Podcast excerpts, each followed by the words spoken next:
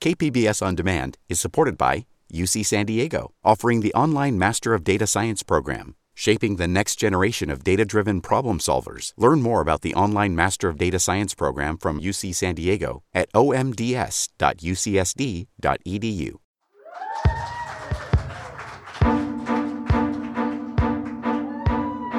Welcome back to the KPBS Cinema Junkie podcast. I'm Beth Accomando. It's Friday, so that means another horror themed episode for you.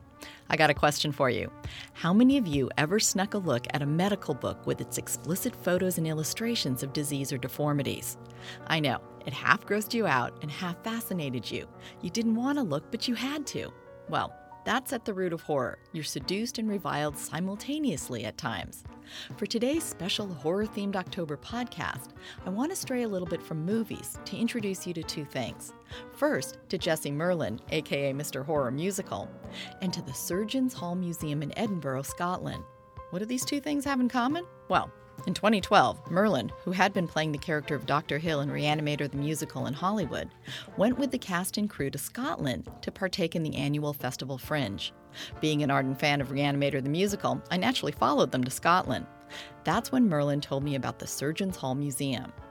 Let me begin by introducing you to Jesse Merlin and his unique skill set, so you can see why he's the perfect person to take us on a tour of Surgeons Hall Museum. What do a reanimated deviant surgeon, cannibalistic serial killer, and a Max von Sydow inspired Catholic priest all have in common? Well, they're all characters in musical plays inspired by horror films, and they're all played by the classically trained opera singer Jesse Merlin. What becomes of the human brain when vital function cease? Vital function cease. Merlin looks like a caricature of a young and untanned George Hamilton, and has a bass baritone voice perfect for Gilbert and Sullivan.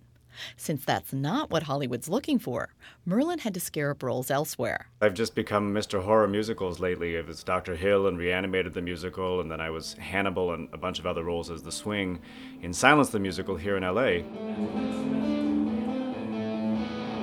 Recently, he played a comic version of Max von Sydow's Catholic priest in a Hollywood fringe production called Exorcistic, the rock musical parody experiment. I was a little scared by making my entrance as the priest with a hip hop number. Don't need show and tells, don't need four star hotels. You just need a weatherman to tell you which way the storm dwells. Psychokinetic, frenetic, eclectic, diabetic, prophetic, and always sympathetic. It's a home sweet home now. Home sweet showdown. Home sweet throwdown. Your daughter feeling low down? Don't fret, don't fret now, child. The Exorcist. The Exorcist. The Exorcist in the motherfucking house. This is a guy who began singing opera professionally at 22. I think it's ironic because now that's my selling point. that here I am, this highfalutin, snooty, ridiculous opera singer, having to wade into the into the entrails of a rock musical and, and not just do hard rock and perform with a four piece, you know, just uh, really cooking rock band for the first time, but also you know, lay down the beats and uh, and freestyle a little bit. Let's leave the projectile vomit of Exorcistic behind and move on to the blood splatter of Reanimator the musical. Merlin plays Dr. Hill in the horror musical based on Stuart Gordon's 80s cult classic. Dr. Hill is a lecherous surgeon who literally loses his head and reanimates from the dead. There's a decapitation on stage, then I have a, a puppetry rig where I'm carrying my own decapitated head around while singing. I loved you, and I love you still.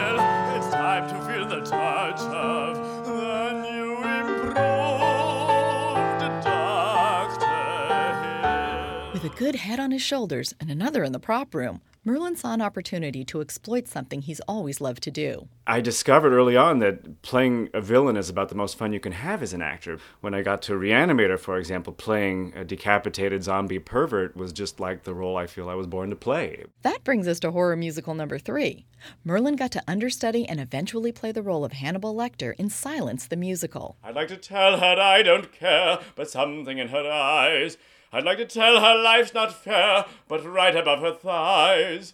If I could help her solve this case, perhaps they'd let me leave this place for one that has a bit more space. I want to see a tree. Lonely, lonely lunatic. I'm charming, but I'm also sick. I need an audience for my shtick. Perhaps it could be she. If I could smell her cunt, if she would grant my simple little wish, I could illuminate this dungeon with but one small whiff of tuna fish. I'd give her what she wants if I could smell her cunt. I've kind of thought about what about opera and particularly Gilbert and Sullivan, which is you know a big part of my background too, leads me to horror. I think it's a grounding in over-the-top archetypal stock characters, extreme characters. I think horror is a place where actors who are offbeat, who don't look like models, who don't look like an obvious, easily marketed character type, someone who's a little average or unusual looking or um, has an unusual talent will find a place in horror where maybe nowhere else really has a place for you. So that's Jesse Merlin. And one summer day in 2012, he decided to take me on a tour of the Surgeons Hall Museum in Scotland. And appropriately enough, here on Hill Square, on Hill Place, is the Royal uh, Surgeons Hall, the Royal College of Surgeons at Edinburgh University, which is uh, one of the first surgery universities in the world a really remarkable museum that's one of the very few pathology collections open to the public. And the first place I came uh, when I got here to perform Reanimator the musical, so um, it's uh, it feels like Dr. Hill's uh, classroom, and uh, it feels like Hannibal Lecter's kitchen, uh, and that's the next role I'm playing in the Silence of the Lambs musical. So there seems to be a theme. I'm starting to think I should have gone to med school. I play nothing but evil doctors, so I hope you enjoy it. This is a beautiful place. But before we go inside, let me take a little side trip to the offices of Chris Henry, who was Director of Heritage at the Royal College of Surgeons in Edinburgh. This cheery man knew everything you ever wanted to know about the museum. So let me digress from Jesse's tour for a few minutes to get some background on the museum and what it does. Well, Surgeon Hall Museum is really an extension of Royal College of Surgeons of Edinburgh, and it's a museum which is built in uh, 1832 to display uh, human specimens, which originally held for teaching purposes, but it encompasses much more than that. It encompasses scientific instruments, art, and dentistry. So it's a sort of wide ranging, uh, surgically based uh, museum which uh, welcomes the general public as well as medical specialists. And explain a little bit about how the museum is kind of divided up and what kind of things people would find here. Yeah, well, it's a, it's an it's an odd place. It's uh, it's linked really. The main building, which is called the Playfair Hall, named after the architect William Playfair, is as I said built was built in 1832, and that was originally designed in 1832 as a museum that held the medical specimens. So, for the main part within that area, you have an upper and lower floor. The lower floor is mainly open to the public, and that shows uh, specimens can range from anything from a brain in a in a jar to um, art by the famous Napoleonic artist uh, Charles Bell. Um, that part follows themes um, normally based around um, anatomy or disease particular kind of pathology. And then um, next to it, joined by a small staircase, is uh, what's called the History of Surgery Museum, which really takes you from the start of the incorporation of barber surgeons in 1505 right up to the present day and talks about surgical techniques, really more about the technology, but it covers things like ophthalmic surgery, which is surgery of the eyes, it talks about plastic surgery, and we also deal with things like uh, cardiac, and uh, we have our special exhibitions in that area. And the one at the moment is about the famous uh, surgeon Joseph Lister. Uh, but there's also joining that uh, a separate museum, really, which is a small museum based around uh, dental surgery. The key thing about that is that the dental collection was started by a gentleman called John Menzies Campbell, Mingus Campbell, as we say in Scotland, and he was an avid collector of all things dental. So you've got everything from um, famous paintings of um, people like Bartholomew Ruspini, who was a, uh, a London dentist, and two things that you use to uh, elevators and things you use to pull teeth out, drills, all those things that everybody wants to run a mile from normally. But generally, when it's behind a, a glass front, um, then you're all right. You're much safer to look at it. Almost all the paintings that we have depict some form of removal of a tooth with lots of blood and uh, grimacing. And I think you know in the in the early period, certainly from the sort of 16th and 17th century, it was a traumatic experience for anybody. But then I suppose you balanced the, the pain of your toothache against what the dentist could do for you. Now, the use for the museum or for the specimens that are here seems pretty obvious for like for students Yeah. but for the general public and mm. people coming in why do you think it's important to have exhibits like these for people to come see Well, first of all, it's really all about understanding the human body. Very few people see what's inside themselves um, over their lifetime. You, you might cut yourself and see a bone or something like that. But you generally don't have an idea. You can look at as many books as you like to see human anatomy, and you can look, look at computers, but there's nothing like actually seeing the real thing, even though it's preserved in a jar and it lost its colour. I mean, it's a strange thing because, on the one hand, there is a tendency to be voyeuristic about these things, but on the other hand, there's an absolutely un- undeniable fascination about the human body, and we find that people coming in here, even if they're uh, in part squeamish, very soon become quite used to seeing things. But they're, they're, there's more than that. It's really about an understanding. Uh, How does the body work? It's a fascinating machine,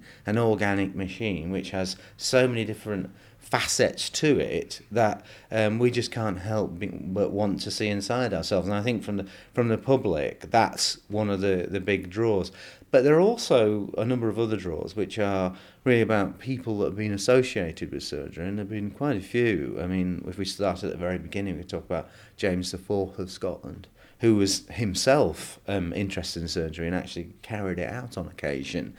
Uh, though what happened to his patients is uh, is not generally well known, but also we have people like in Scotland, um, um, Burke and Hare are the the two individuals who uh, murdered uh, 16 people to get their bodies so that it could be used for anatomical, anatomical uh, dissection. But a lot of people don't know also that one of the key figures in the history of the college, in a way, was a, a surgeon called Joseph Bell, upon whom which um, Sir Arthur Conan Doyle based his character of Sherlock Holmes. In fact, we have a letter in the collection which confirms that Bell was the model for Sherlock Holmes. So surgeons have been involved in lots of different things, and it, it, we have the specimens, but also these other people that are all um, linked in with history, certainly with the history of Scotland, but also internationally.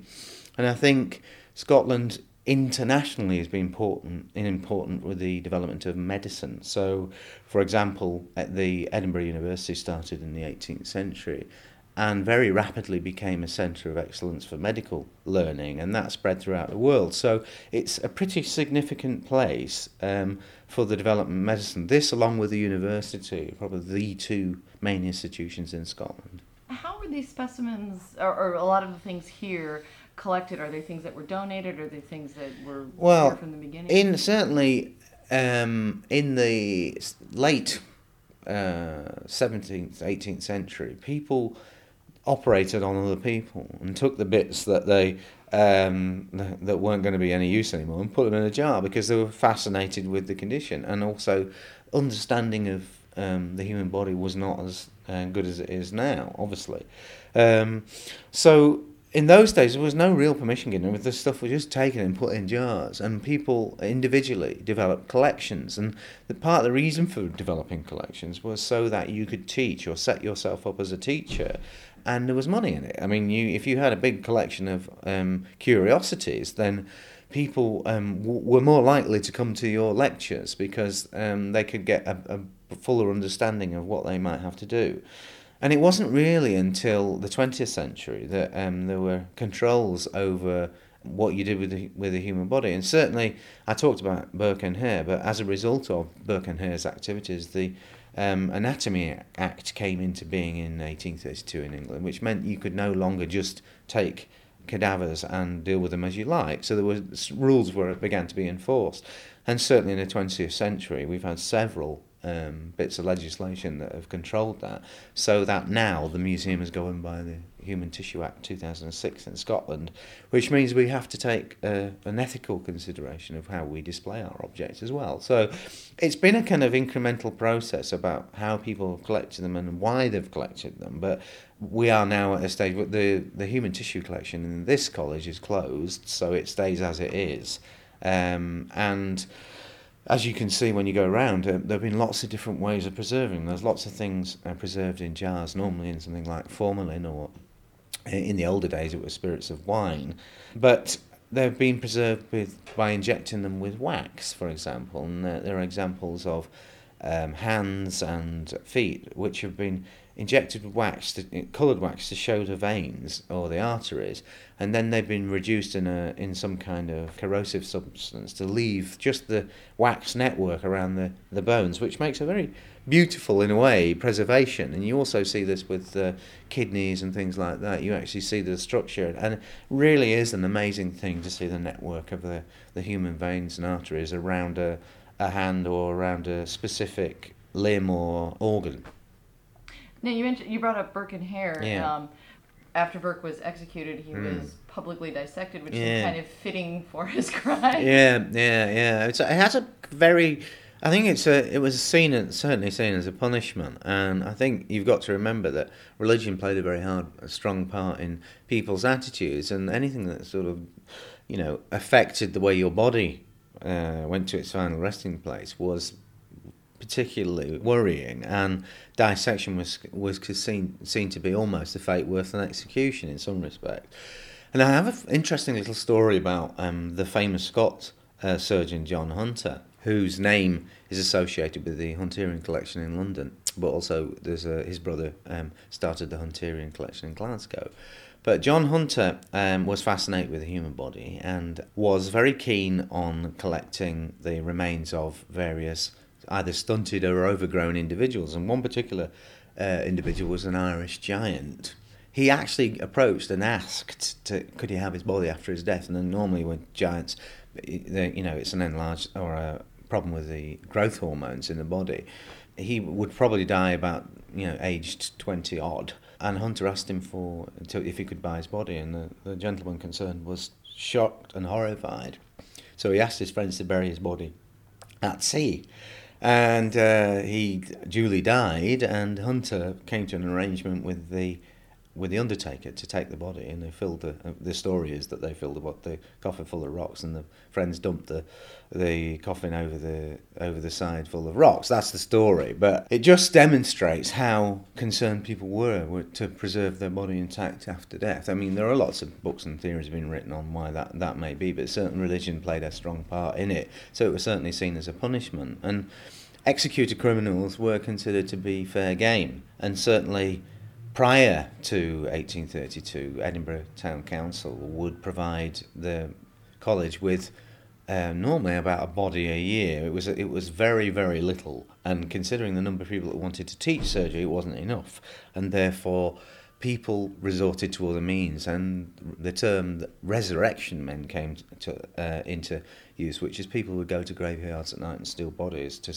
supply surgeons and teachers and practitioners with something to um, demonstrate on. So it was a kind of very widely spread practice. I think the the Burke and Hare tragedy really um, meant that once and for all, it, the, uh, a law came on the statute books which was intended to stop that sort of behaviour. So it, it's a very strong link between religion, death, the, the use of the body, and there's a te- there was a tension between how we understand our body, how we learn about it, and how we acquire the means to do that. And I think that um, w- was always going to be an issue. And uh, do you have a number in terms of like how many visitors you get? Yeah, we get about 30,000 visitors a year. Um, you know, it's a bit shocking some of the things you see here, and then you think, God, you know, that's really some of the stuff is quite outrageous. But you, within three or four days, you realise that actually, um, that, it's all part of the human body. And I think the the thing that struck me is how people have lived with some of these conditions, and and, and the most shocking one, which is not on display for me, is a almost what an entire head in a jar, which is. Um, unnamed but was collected in about 1811 and it's a chap who had uh, two very very large facial tumours um, so much so you know it looked something akin to the elephant man if uh, your listeners have, have, uh, know who that is. And um, it it is still quite shocking to for people to see it and I worked with some artists on a project to, to look at that but what I enjoy and I think is the kind of taking of something like that and turning it into something that people then begin to appreciate and um, reflect upon, and then maybe come back and do something else with it. And word goes out, and you get other people coming in as a result of that. And I think it's that sense of um, influencing uh, people's interest is uh, probably the most satisfying part of this job. That lays a good foundation for what the museum's all about. Now let's go inside with Jesse Merlin and explore. Well, yeah, that's the thing. I, uh, Dr. Hill is a is a brain scientist, and, and, I have a scene where I do an autopsy on a cadaver and pull a brain out of out of the skull, um, and uh, and so the lo- museum is located on Hill Square on Hill Place, which is just perfect. And you come in kind of through a inconspicuous uh, second floor landing on a back doorway and find yourself somewhere between kind of a, a hall of horrors and a really fascinating modern museum. Are there some favorite points in this exhibit that well, you'd like a, to? There's a lot of things that inspire me. This is really interesting. They, they these early anatomical displays of hand and foot. I think they fill the uh, the blood vessels with mercury and other liquid metals to get them to hold their shape, and the whole process of um, what was the word? Maceration, the way they strip the flesh from the bones, and the way the way they preserve that is really. Uh, tell, tell us what it is. It's says um, injected and varnished dissection of an infant by John Barclay, who was I think one of the first directors here, one of the first major collections of comparative anatomy here at the museum. But um, yeah, it's it's it's quite uh, uh, you know quite shocking. It's kind of in a standing, almost uh, proud position, and you can see how it's uh, had its been, been, varnished and it's had its different organs prepared and uh, filled with different uh, heavy metals to preserve it for display and and instruction. And, and I think that's one of the things you feel keenly when you come here is that whether or not they did it voluntarily or they did it intentionally, you know, countless numbers of people have made quite a sacrifice by being included with this collection um, and contributing to the understanding of, of medical students for hundreds of years and, and hopefully well into the future. I mean, it really is. It, it, it's the same sense of um, of, uh, of gravitas and and kind of solemn respect you have to have in a in an old cemetery. I mean, but these are people who really have contributed a lot. This is also something I was describing. These are different, um, four different examples of broken leg bones here, and broken foot. Uh, that were badly set or not set at all, um, simple fractures and compound fractures, and you can see the kind of really extreme deformities that came out of it. It's hard to imagine how people would walk, just with great pain. Uh, those who were able to survive long enough to have their their legs heal and just something as simple as, as a modern bone setting is something we really take for granted, don't uh, don't think much about. what I find interesting is just how gruesome the whole history of surgery is, until we get to Lister. Really, uh, you know, besides a few advances in um, uh, amputation and wound dressing, which was pretty dodgy to begin with, and uh, and also there's a lot of bloodletting in this country until they understand the cleaning of wounds, the cleaning of instruments, um, and the basic n- nature of um, of uh, microbes and infectious disease, there's really not a lot to uh, to brag about. I mean, even if you had a, a, a gangrenous uh, infection amputated, you'd still get at best a 50-50 chance of survival. So, well, well um, the other thing I, I thought was interesting too is the fact that there were barbers, surgeons. Right, right. Well, but, you know, and the word barber had a different meaning than what we think now. You know, have a tooth pulled, get some trepanning or bloodletting done, have some leeches. Yeah, barber surgeons. It's kind of a frightening idea. Yeah, there's a lot here about military injuries. Yeah, this is the femur with a, a gunshot wound in, in the side of it preserved in alcohol. And, you know, it's. Um, a really interesting cross section. They have uh, similarly preserved faces uh, from the First World War, a lot of preserved war, stuff from the Crimean War and other things like that. More stuff over here. You can see entry and exit wounds of, of bullets from Highlander killed at the Battle of Culloden, 1746.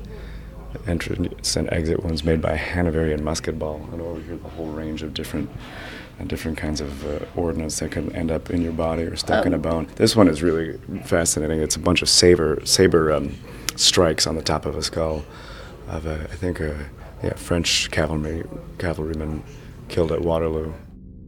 Can you like describe what this skull looks like?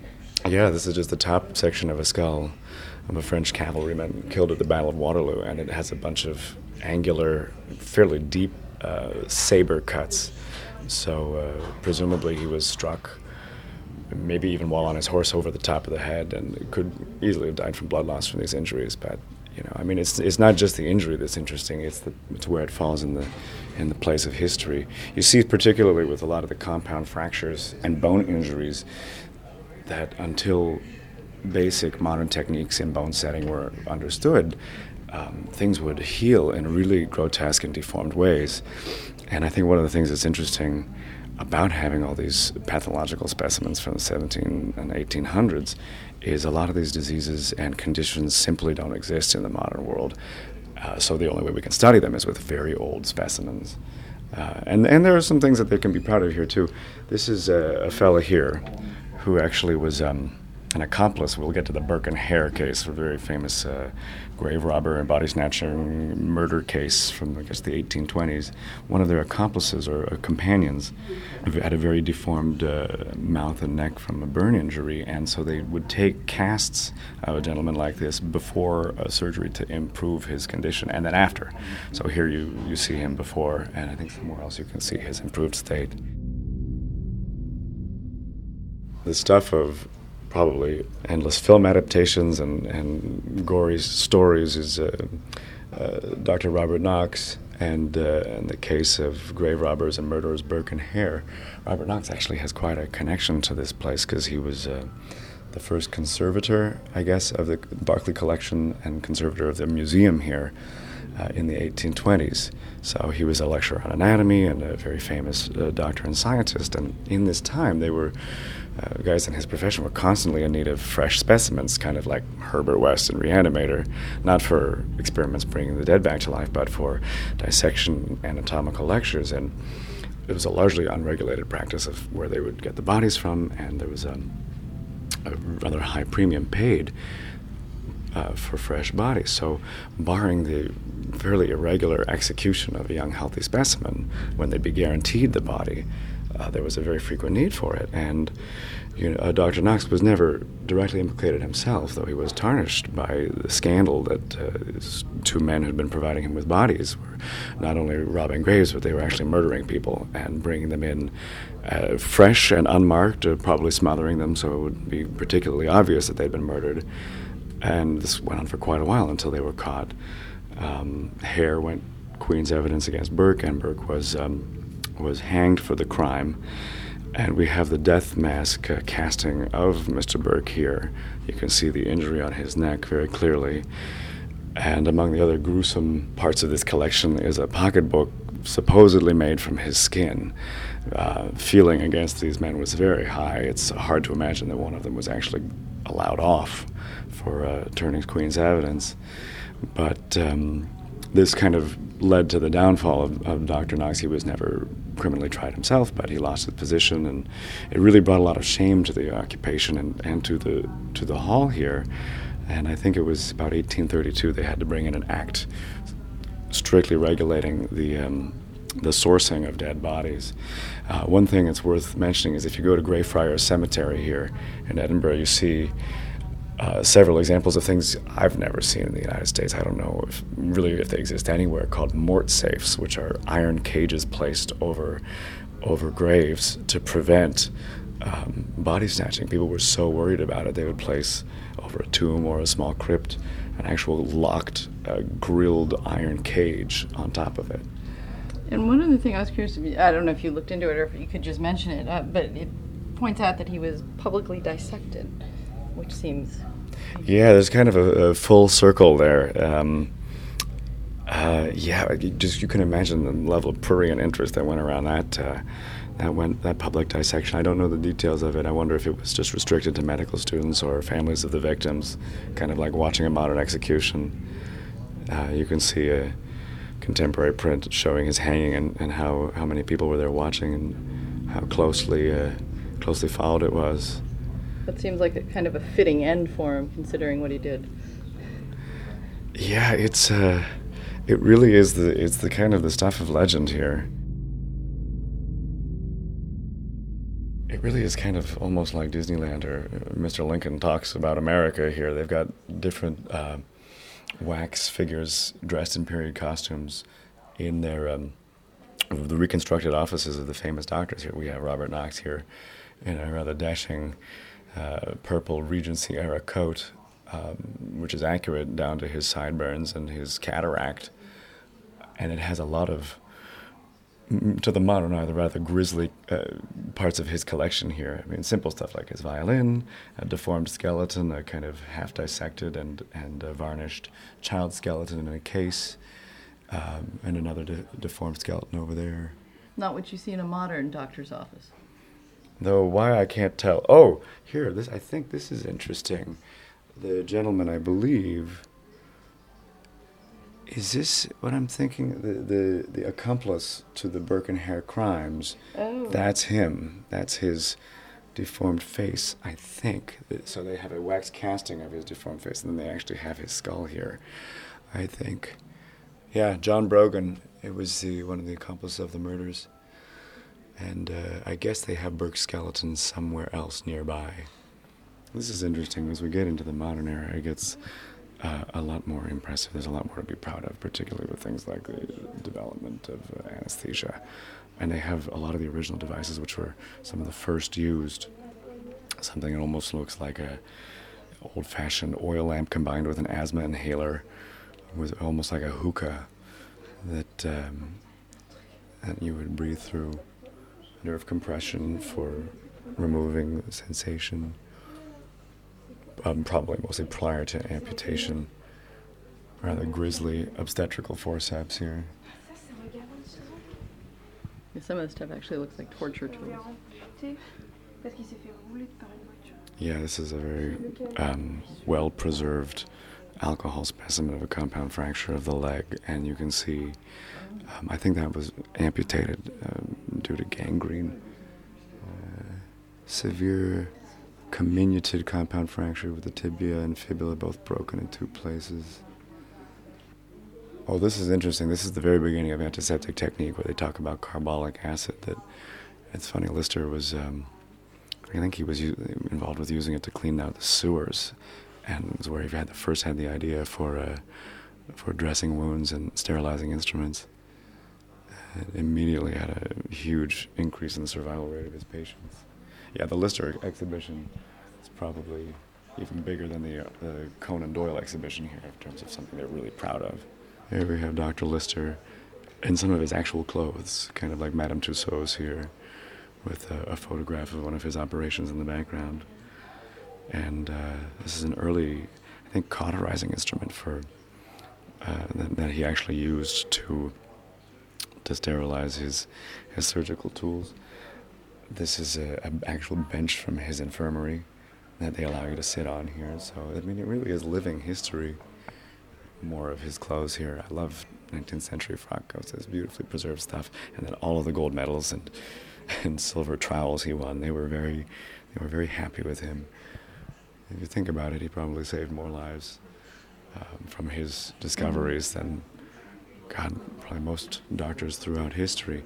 This is particularly interesting to me, playing Dr. Hill um, as a brain scientist, because this is a, a cross section of a brain where they operated on the patient uh, in 1884, yeah, this is one of Lister's unsuccessful operations. He opened the skull to try and relieve an abscess, and you can see the, the large, probably walnut-sized abscess here in the brain.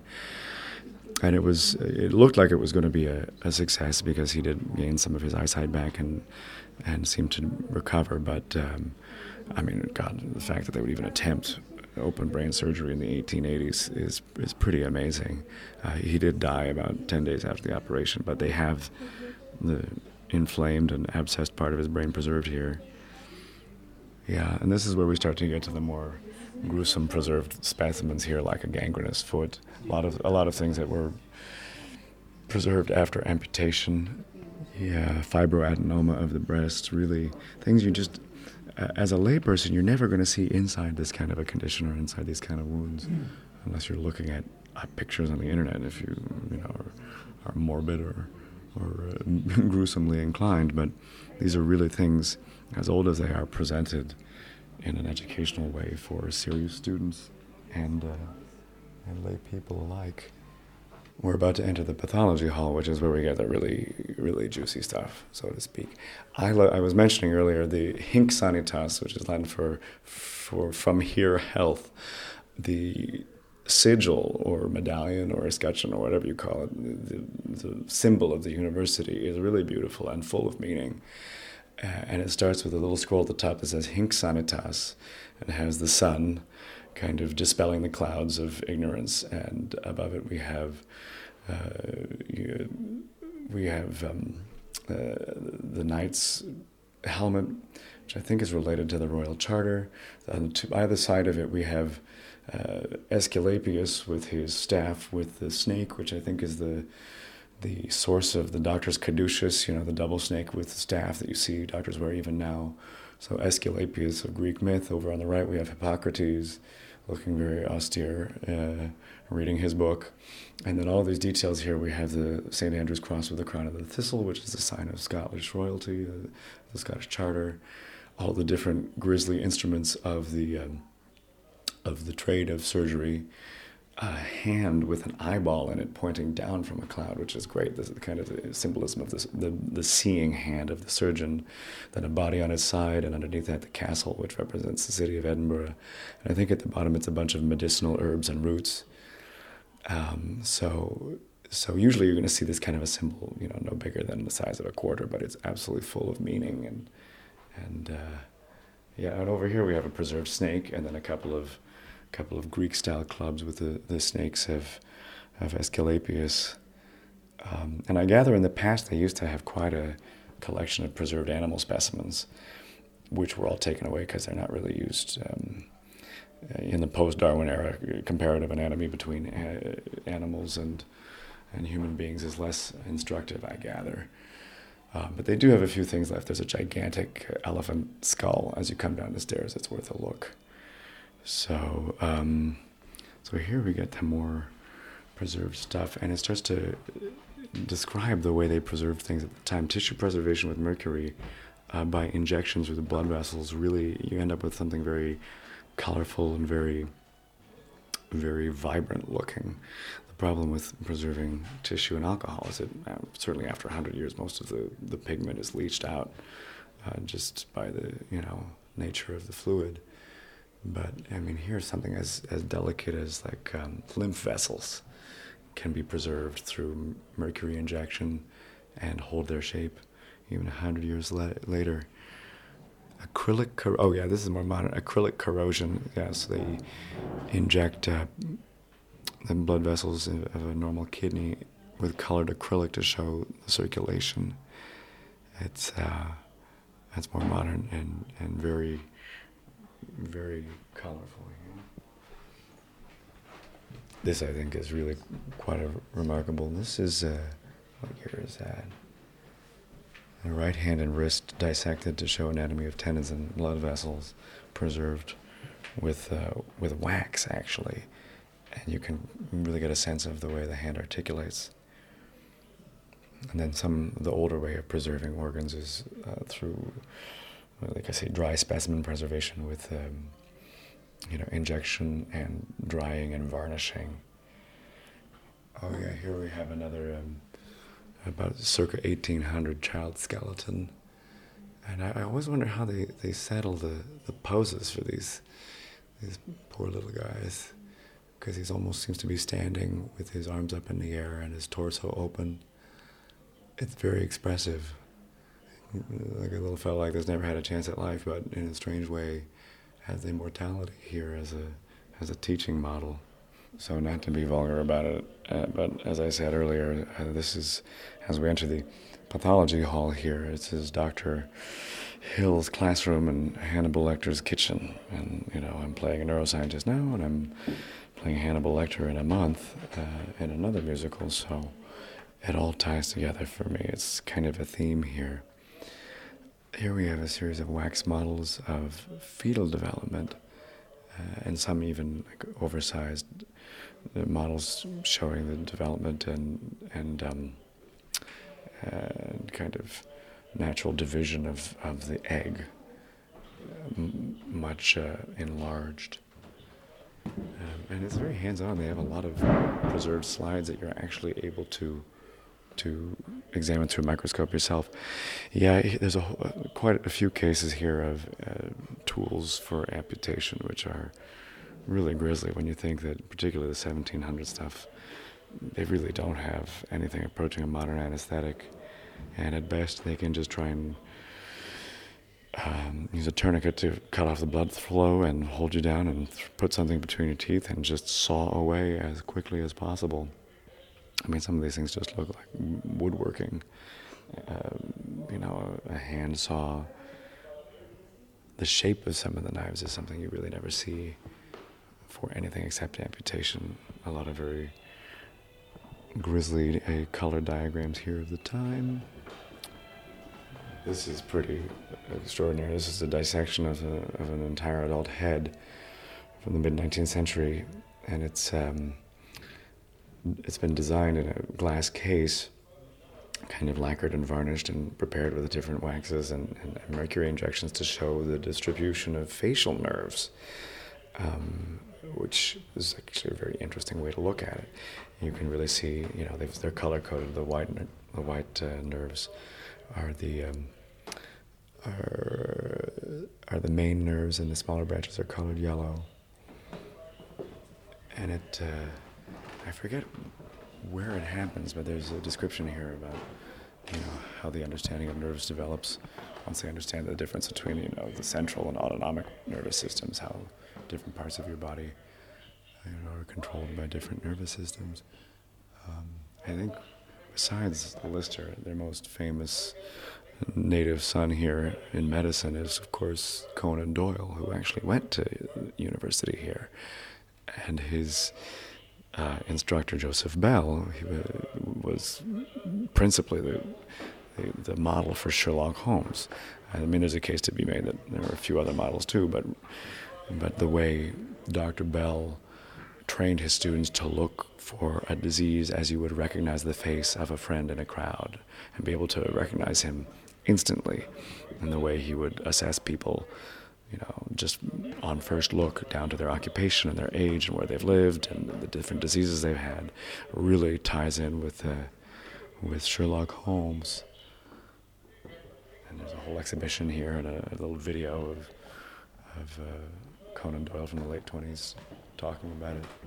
Here we are back uh, in Dr. Hill's territory with uh, cross sections of uh, of skulls with preserved uh, fractures and abscesses and um, different blood clots in the brain. Sometimes there's a piece of the skull preserved in alcohol, sometimes a, a whole cross section of, of, the, of the organ itself.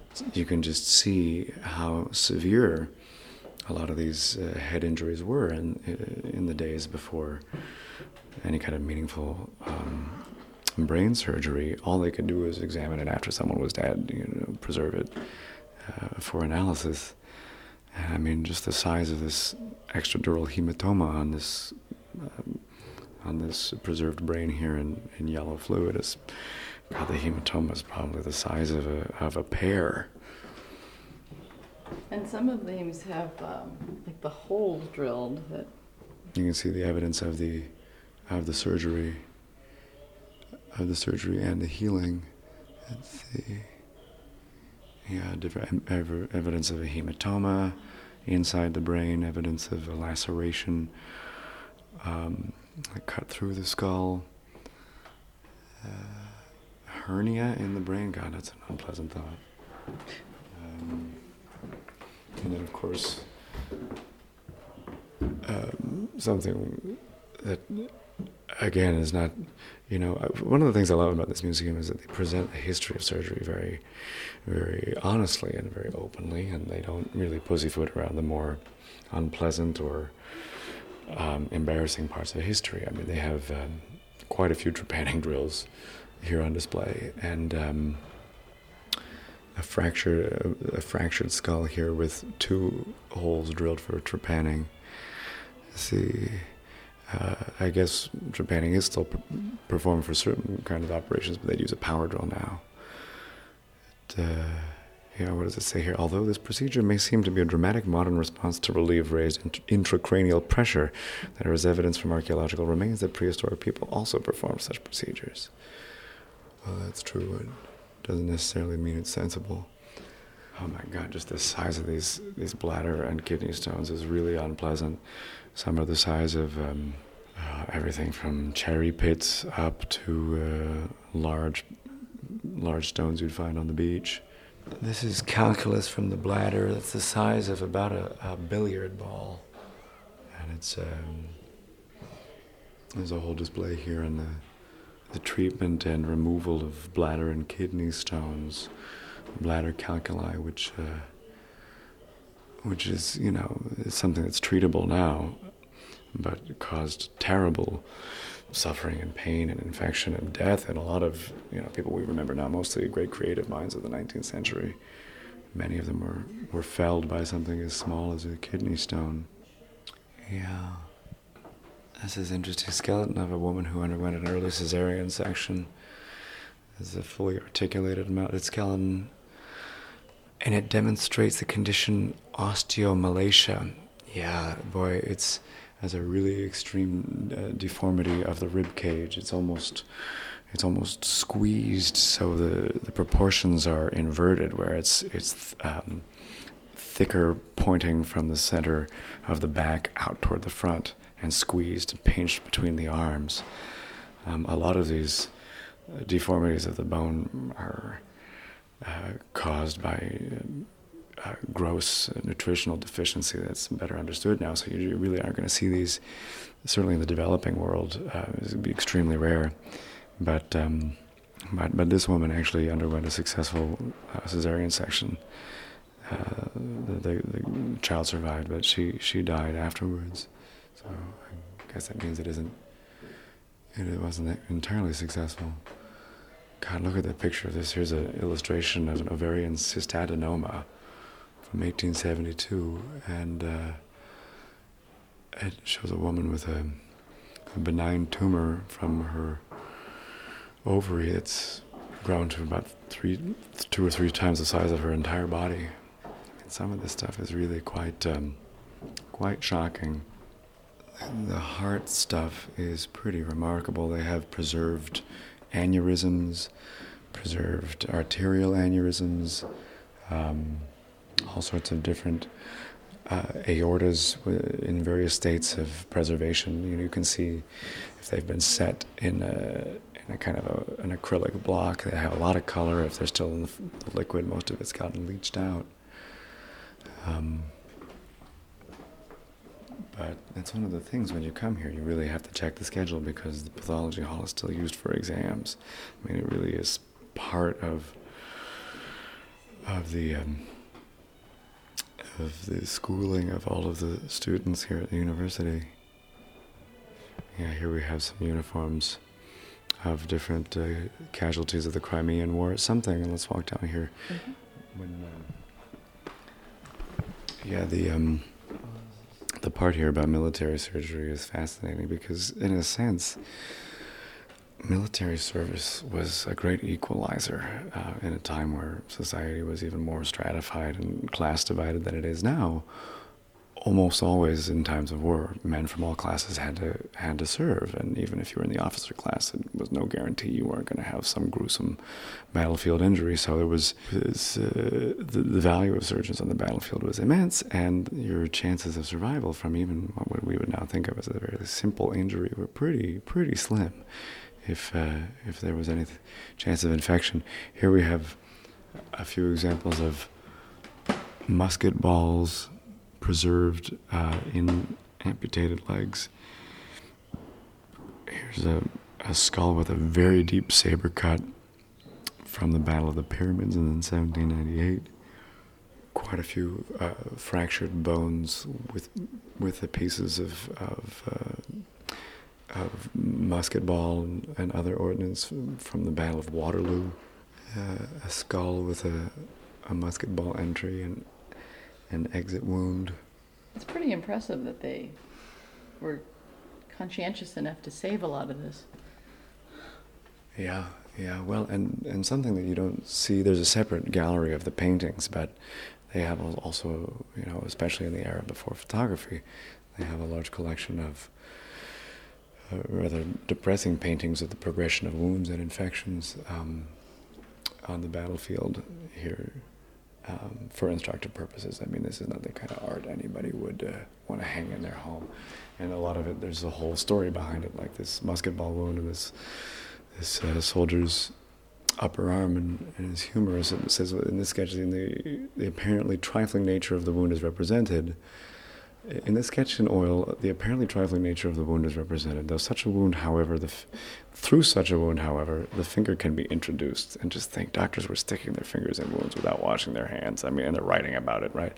So, through such a wound, however, the finger can be introduced, and if the bone be shattered, and in this instance, jagged points of the fragments will be felt all around. Uh, the observation made to me is that. Uh, the bone, bone is, uh, you know, if the bone, bone is broken, we don't have to amputate. But when it's a, a compound fracture and fragments are sticking through the skin, uh, it's a candidate for amputation. And I'm pretty sure this guy did have his entire arm amputated later. Yeah, look at the sketch in oil of the state of arm of an officer two years after a gunshot fracture. And the poor man still has his arm, but he's suffering with terrible suppurating infections uh, I guess is about 1820s. It's uh, from the Battle of Corunna.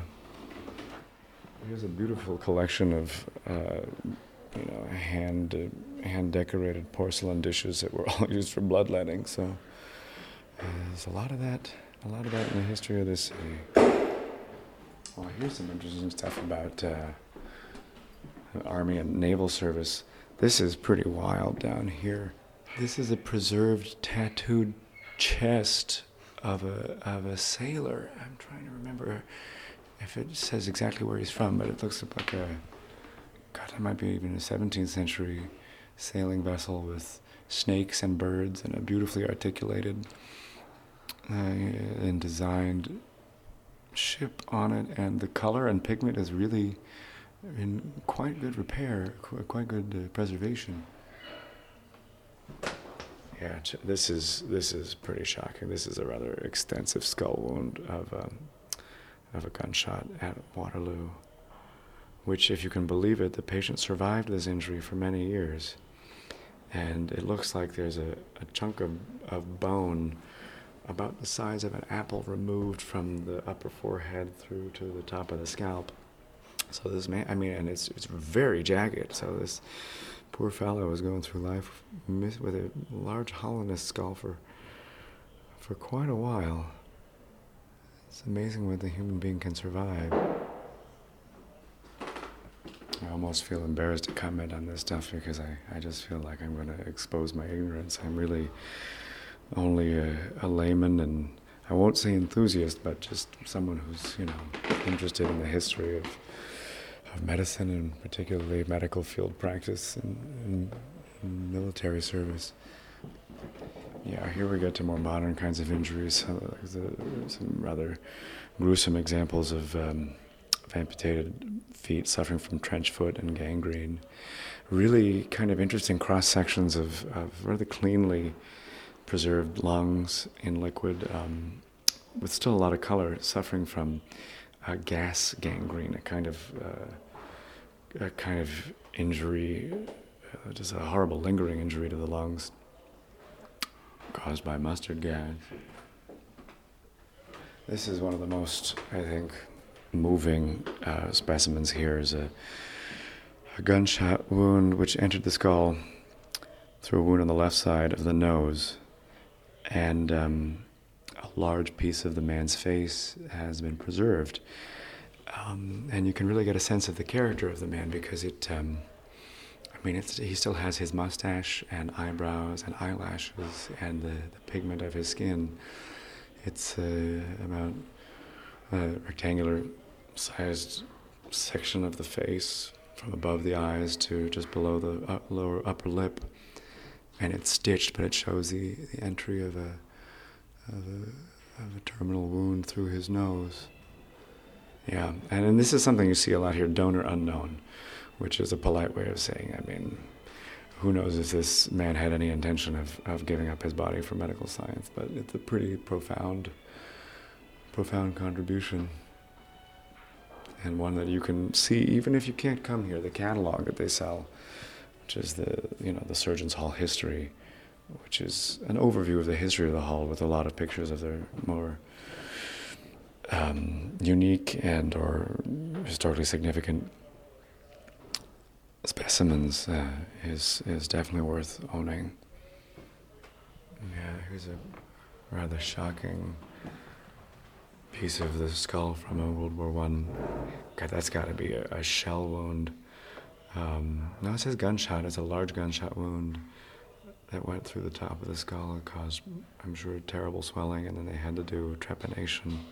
So, I mean, the gunshot wound is about the size of a silver dollar, and um, or maybe that gigantic hole is the gunshot wound, and the trepanation is the smaller hole. It's kind of hard to tell. But a lot of the, the skin and even the hair on the scalp is preserved. Yeah, the, the field surgical sets for the First World War are pretty, pretty remarkable. And in a lot of ways, it's not that different from surgical tools today. Um, though how they would have kept them sterile and cauterized, I, I can't imagine, especially in such grim conditions. Anterior portions of a cerebral hemisphere is a preserved brain with a severe gunshot wound uh, from the First World War, a man who died a couple days after the wound, but you can actually see preserved in the, the path of the bullet chunks of bone that had become lodged in his brain, caused bleeding. Pretty, pretty vivid and still full of color.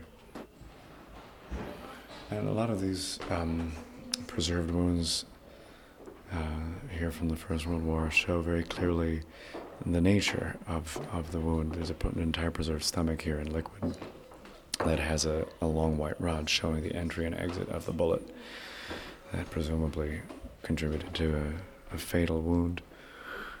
We have a kidney here. It's um, preserved in color, but but um, black with uh, with uh, preserved hemorrhage. This is an interesting example of a, of a cross section of a lower leg showing gas the effect of gas gang- gangrene on um, on tissue nowhere near the lungs, and uh, it's a rather remarkable effect on the whole body. Yeah, the skull here is shows pretty clearly the effect of a high explosive shell, which is really a very different kind of wound than a, an entry of a, of a, of a bullet. It's almost like someone set off an explosion right by the skull. Very jagged. Why don't you explain um, what you're seeing on the third floor? Well, by the way, the gallery here is quite beautiful. Um, uh, example of gosh, what is this like uh, Georgian architecture? Uh, it's beautiful skylights, and it has little alcoves with different different uh, themes for medical display. But the second floor, or what I guess they would call the first floor here, is um, absolutely just crammed full of cases of pathological specimens. A lot of the jars don't even have lids. Um, and that's not open to the public. It's a, a whole a whole vast bulk of the collection that I think is very specifically used for, for medical students. And uh, hopefully you'll get to get a look up there tomorrow because they don't really let people up there. It's very special. An interesting case here that has the growth of the fetal skeleton and it has the fetus through all the different stages of development. And it's funny, I think it kind of shows the bias of the era I'm not sure when most of these specimens are dated from, but they're all articulated and standing. And of course, you, you know, understanding the way fetuses develop, that's not the way they would look. I mean, if they were, if they were either miscarried or aborted or however, um, you know, or stillborn, I mean, you were not going to see a fetus in a standing position. Um, but I think it kind of shows the prejudice of the time, as we like to see our skeletons looking the way we look yeah, this collection of skulls here is quite remarkable for the um, the deformities and the. I think some genetic disorders, but particularly um, disorders related to extreme malnutrition, things you just very, very rarely see now. I think some hydrocephalus skulls where the, the cranium is almost looks inflated like a balloon to I'd say three, four, five, six, seven times its normal size. Um, and then some some of the more um, proud parts of their, I guess, early surgical history is pre and post operative facial casts in wax and plaster of a facial tumor by Dr. Liston. Oh, he's, yeah, I mean, the, the, the, life stories of a lot of the doctors involved with this place are quite remarkable. He was really popular and quite brilliant. But figure in 1834, this facial tumor that has swollen on the side of this woman's face to almost the entire size of her face. I mean, it's quite close, it's really extreme. Of a simple injury that just swelled into a, a grotesque, oversized tumor, he successfully removed from her. Um, and then we have the, the, the, the, casting to the right of her face post surgery as it heals, plus a, a, separated cast of the tumor, which is pretty shocking. I mean, it's bigger than her brain. Though I shouldn't get too excited about it because it doesn't say how long she survived after the operation. Oh, this is interesting. Some of the collections that have come here. This is the the Alcock collection. Just a number of preserved pieces of amputated legs, mostly with the the the musket balls actually still stuck in the bone, either lodged in there or preserved in position, really showing the nature of the injury. And you can see the various attempts of the bone to heal itself uh, before you know amputation was was called for a lot of musket ball injuries and pieces of preserved skull, some evidence of trepanning holes. One of the most um, one of the most interesting pieces of of, of forensic uh, pathology here is a preserved series of specimens from a murder case, and unfortunately they pulled down the description, but it's in the printed catalog. Uh, and it was a man who stabbed his wife and killed her. He stabbed her in the heart with a shoemaker's knife, and they have different pieces of it, presumably used in the trial before they were donated and preserved here. But they have the punctured skin, a punctured tissue, the actual knife used to commit the murder, and then the preserved punctured heart.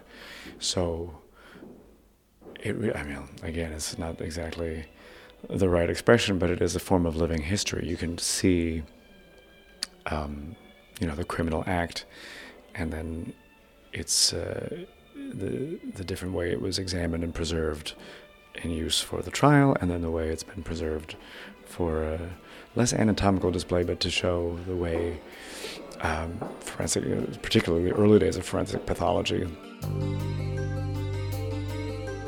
No, it really is. Um, it's emotional being here. You know, it is an amazing collection it's not that popular museum. It's a fairly inexpensive museum. It's only five pounds to come visit.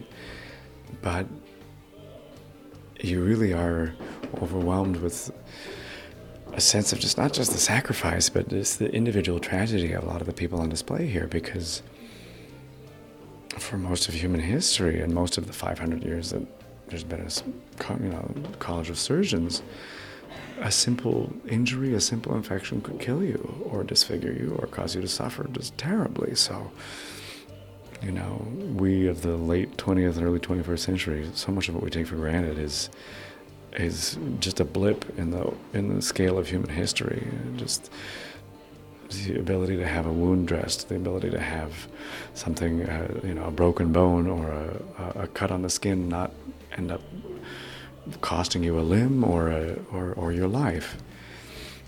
Also, I, I should say that, that really, I mean, I, I don't say lightly, but the gruesome selection of, of preserved cross sections of different cancers uh, of all different parts of the body is the most cautionary thing I've ever seen. As an ex-smoker, I don't think I could ever pick up a cigarette again. It, I, mean, you, it's one thing looking at a picture on a pack of cigarettes, but actually seeing large pieces of preserved cancer will make you think twice.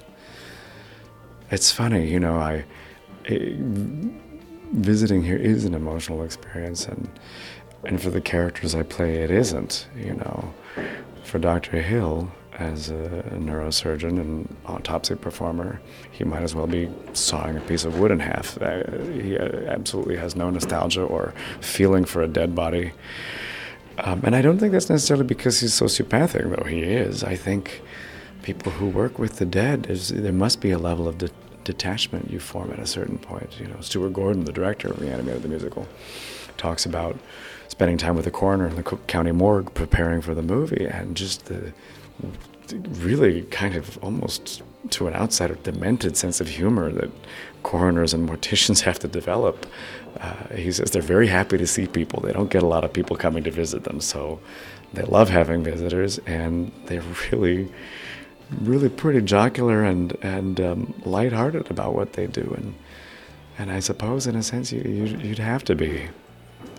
Um, I mean, gosh, you read about, you read in the in the catalog of the Surgeons Museum. Um, it's a beautiful catalog because it's not just the history and it's not just a bunch of of, uh, of gory pictures. It's poetry, uh, modern and historic poetry on the subject of medicine, and you know reflections of st- students in a time gone by and modern students. And, and one of the students writes as recently as the early '80s in your basic anatomy class, they're passing around a brain without gloves, and you're sticking your fingers in it and feeling it, and that's the way they dealt with dead bodies, uh, which in the age of modern disease is really hard to believe. Um, I'm sure they still do pass out brains, though I think you'd probably have to wear some kind of gear to handle them. But um,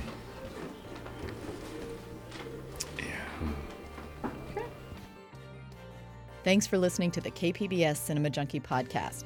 Jesse Merlin can be seen later this month in the new film Helen Keller vs. Night Wolves, a horror film designed to be bad by the maestro of modern bad cinema, Ross Patterson. The film will be streaming live on Halloween on Dread Central, so check it out. Merlin also played Werewolf Hitler for Patterson in FDR American Badass. And keep alert for Reanimator the Musical because it has a way of, well, reanimating. Remember to check back each Friday in October for a horror themed edition of the Cinema Junkie podcast. You can also go back and check out last week's episode featuring Clive Barker. Coming up will be a discussion of psychology in horror with The Babadook, a behind the scenes look at Reanimator the musical, and an audio essay on the first films that scared people.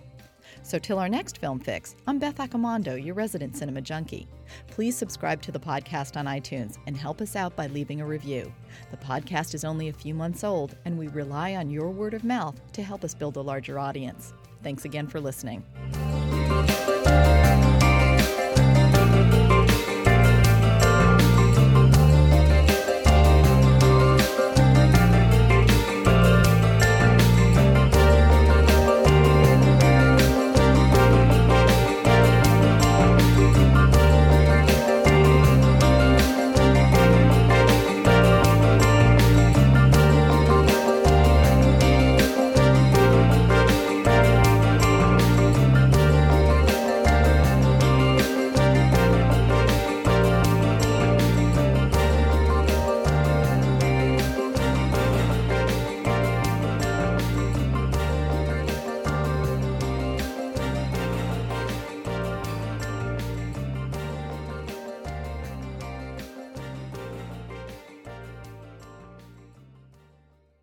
KPBS On Demand is supported by UC San Diego, offering the online Master of Data Science program, a blend of computer science, statistics, and domain expertise. Learn more about University of California San Diego's online Master of Data Science program at omds.ucsd.edu.